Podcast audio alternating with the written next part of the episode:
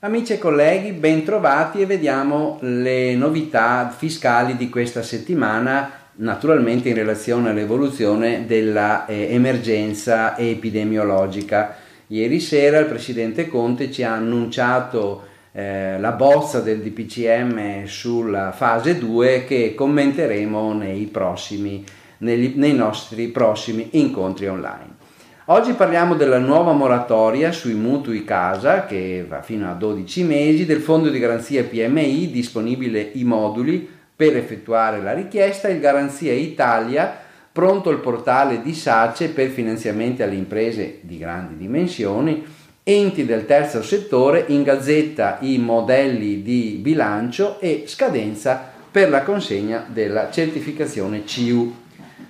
Nuova moratoria sui mutui fino a 12 mesi per famiglie e lavoratore. L'ABI, Associazione Bancaria Italiana, ha sottoscritto con le associazioni dei consumatori un accordo che riguarda la sospensione dei mutui. Questa riguarda la quota capitale potrà avere durata fino a 12 mesi. Essa è rivolta oggettivamente a mutui garantiti da ipoteche su immobili non di lusso erogati prima del 31 gennaio 2020 a persone fisiche per ristrutturazione, liquidità o acquisto di immobili prima casa non garantiti dal fondo Gasparrini o per seconda casa.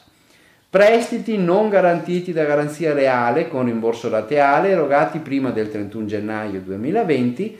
La sospensione riguarda anche le rate scadute e non pagate dopo il 31 gennaio 2020. Sulla sospensione non è previsto il pagamento di alcuna commissione. Condizioni per poter accedere sono cessazione di un rapporto di lavoro subordinato, sospensione di questo rapporto di lavoro o riduzione dell'orario per un periodo di almeno 30 giorni, morte o insorgenza di condizioni di non autosufficienza per i lavoratori autonomi e liberi professionisti la riduzione di un terzo del fatturato che sia riconducibile al virus.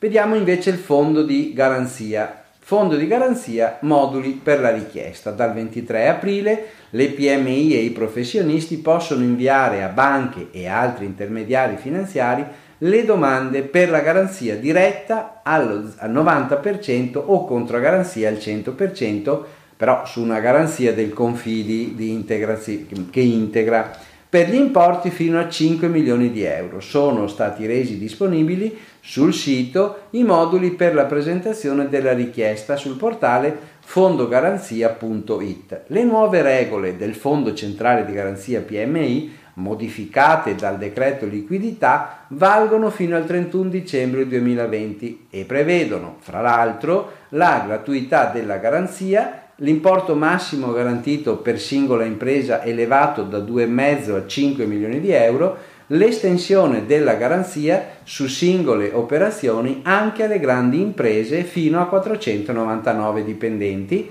possibilità di accesso per operazioni di rinegoziazione di finanziamenti esistenti, garanzia concessa senza valutazione dal soggetto beneficiario estensione anche in favore di soggetti segnalati in centrale rischi, garanzia anche alle imprese che dopo il 31 dicembre 2019 siano state ammesse a procedure di concordato però con continuità aziendale, possibilità di cumulo con altre garanzie per le operazioni di investimento immobiliare nei settori turistico-alberghiero e delle attività immobiliari. Garanzia Italia, pronto il portale SACE per i finanziamenti alle imprese. Sempre in tema di garanzia è operativo anche il portale SACE SPA, Garanzia Italia, uno strumento di carattere straordinario predisposto per agevolare la concessione dei finanziamenti alle grandi imprese danneggiate dalle emergenze da coronavirus, anche qui con garanzia dello Stato. Enti del terzo settore in Gazzetta Ufficiale i modelli di bilancio. Lo aspettavamo da tempo. Nella Gazzetta del 18 aprile 2020 è stato pubblicato il decreto ministeriale con i nuovi modelli di bilancio per gli enti del terzo settore.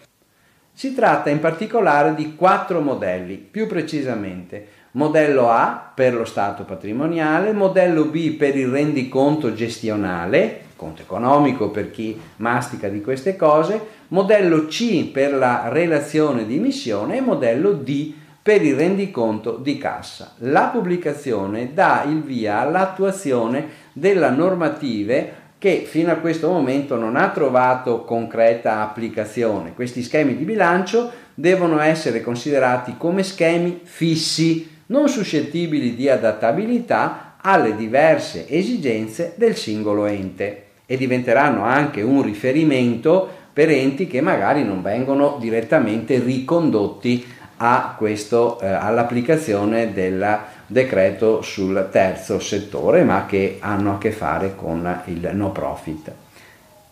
Altro argomento, scadenza consegna CU 30 aprile, si avvicina al termine per la consegna e trasmissione delle CU che viene prorogata al 30 aprile. Il DL 23-2020 ha previsto la proroga dal 31 marzo al 30 aprile del termine per la consegna da parte dei sostituti d'imposta agli interessati delle certificazione unica per la trasmissione all'agenzia e la proroga non prevede sanzioni ma nemmeno e nemmeno interessi.